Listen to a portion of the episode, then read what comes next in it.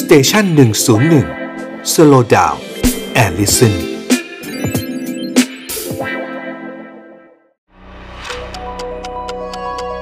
HISTOFUN podcast เพราะประวัติศาสตร์เป็นเรื่องสนุก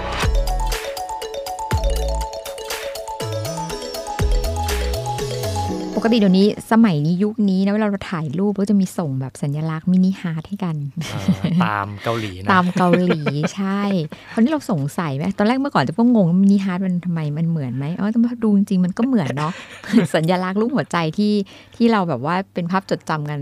เราไว้แปะแปะสติกเกอร์ตอนเด็กๆ เป็นเหมือนกันใช่ไหมยุคดิยุคเราเสื้อถ้าใครเสื้อเสื้อมีมีอะไรมีลายเยอะเยอะไม่ใช่มีสติกเกอร์น้อยนี่มันแสดงถึงความไม่ popular ไงอายใช่เพราะฉะนั้นต้องมีผมก็เลยต้องใช้วิธีซื้อมาของตัวเอง จริงเหรอ มาสามสี่แผ่นไอแผ่นใหญ่ๆ มันจะมีหลายๆดวงไงเอาไว้แลกกับเพื่อนเหรอหรือว่าแปะเอง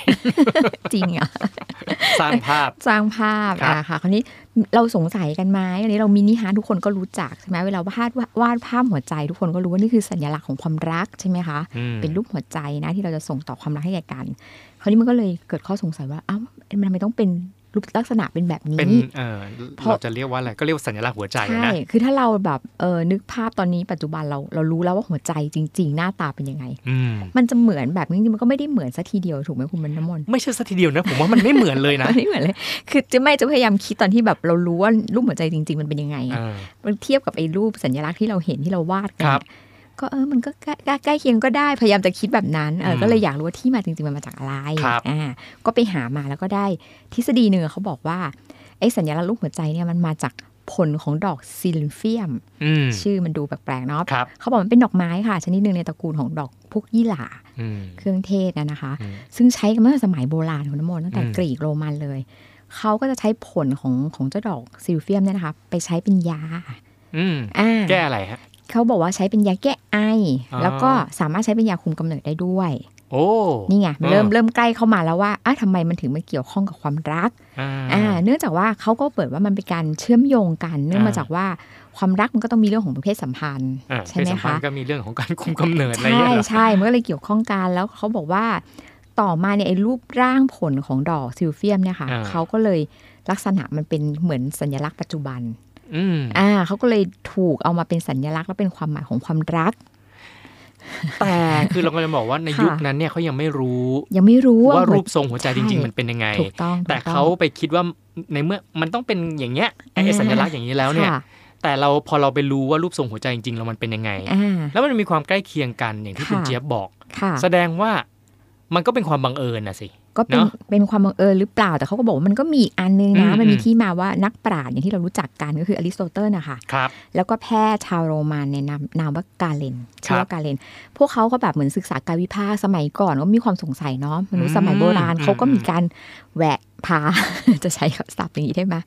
ก็การวิพากษ์แบบแพทย์ปัจจุบันแต่ว่ามันจะเป็นเริ่มเป็นยุคแรกคุณน้ำมนต์เพราะเขาก็อยากจะรู้ว่าอวัยวะภายในอะ รูปร่างหน้าตาเป็นยังไง เพราะว่ามันก็เป็นปัจจัยสำคัญในการนำมาวาดรูปถูกไหมคะครับอ่าคราวนี้เขาบอกว่ารูปร่างของหัวใจมนุษย์นะคะที่เขาจดบันทึกกันนะคะสองสองท่านเนี่ยเขาวาดไว้มันมีลักษณะคล้ายคลึงกับรูปหัวใจที่เราเห็นในปัจจุบันอืมหมายถึงว่ารูปหัวใจแบบแบบของจริงหรือแบบสัญลักษณ์ คือคือรูปหัวใจแบบของจริงที่ที่เขาโน้ตกันไว้สองคนเขาไปศึกษากายวิภาคเนี่ย มันหน้าตาคล้ายกับรูปหัวใจปัจจุบันอ่าคราวนี้เขาบอกว่าพอถึงช่วงศตวรรษที่สิบสี่เนี่ยคนยุโรปเขาก็เริ่มศึกษากายวิภาคของมนุษย์จริงๆละเขาก็วาดภาพหัวใจมนุษย์ที่รับอ้างอิงมาจากอริสโตเติลนะคะ กับการเลนสมัยโบราณ ที่เคยจดบันทึกไว้ เพราะฉะนั้นเนี่ยแล้วเขาเขาก็ยังเชื่อด้วยนะคะว่า หัวใจเนี่ยมันเป็นอวัยวะที่มัน ที่มีความเกี่ยวข้องกับความรู้สึกความนึกคิดแล้วก็ความรักนะเพราะนั้นรูปหัวใจของมนุษย์มันก็เลยถูกดัดแปลงมาเป็นสัญลักษณ์ของความรักอ่า แล้วเขาก็ยังเชื่อด้วยนะคะ ว่าสัญลักษณ์ของหัวใจเนี่ย มาจากการนำหัวใจของมนุษย์สองคนนะคะ มารวมกัน คือคือถ้าเรานึกออกหัวใจมันไม่ได้หน้าตาเป็นแหวกแหวกเป็นรูปหัวใจอย่างนั้นถูกไหมแต่ถ้าหัวใจจริง ๆ ที่เราเคยเห็นจริง ๆ เอาสองอันมาชนกันนะคะนั่นแหละ ผมจะบอกว่าสำหรับผมแล้วอันเนี้ย คือเข้าท่ามากที่สุด คือถ้าเราไปดูไอ้หัวใจจริงๆอะนะฮะไอ้อวัยวะเนี่ยมันดูเหมือนเป็นครึ่งหนึ่งของสัญลักษณ์หัวใจ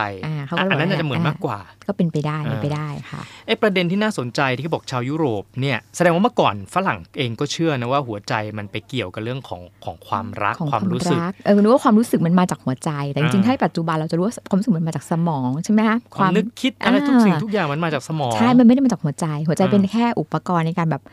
สูบฉีดเลือดให้มันไปเลี้ยงร่างกายเท่านั้นเอง มันอาจจะเป็นไปได้หรือเปล่าว่าตั้งแต่คนยุคก่อนพอเกิดความรู้สึกความรักอะไรขึ้นมา แล้วหัวใจมันเต้นตุบตุบตุบตุบตุบหรือบางทีตกใจ หรือเศร้าเสียใจมันก็เจ็บปวดที่ที่บริเวณหัวใจจริงๆนะอย่างสมมติว่าเราเรานึกถึงว่าเวลาตอนนี้เรากังวลอะไรคุณน้ำมนต์เราจะรู้สึกว่า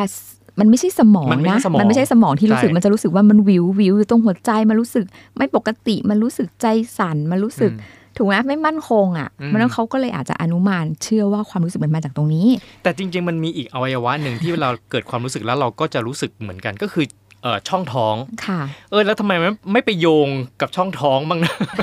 อาจจะจะจะเดาเองอันนี้คิดเองเองเลยไม่ไม่ไม่มีไม่มีอ้างอิงช่องท้องมันอาจจะไม่ทำให้ตายน้ำมนต์สมมติเออเกิดว่าเกิดอะไรที่ช่องท้องเนี่ยมันดูไม่รุนแรงเท่าคือตรงหัวใจนี่ว่าแบบปึ๊บไป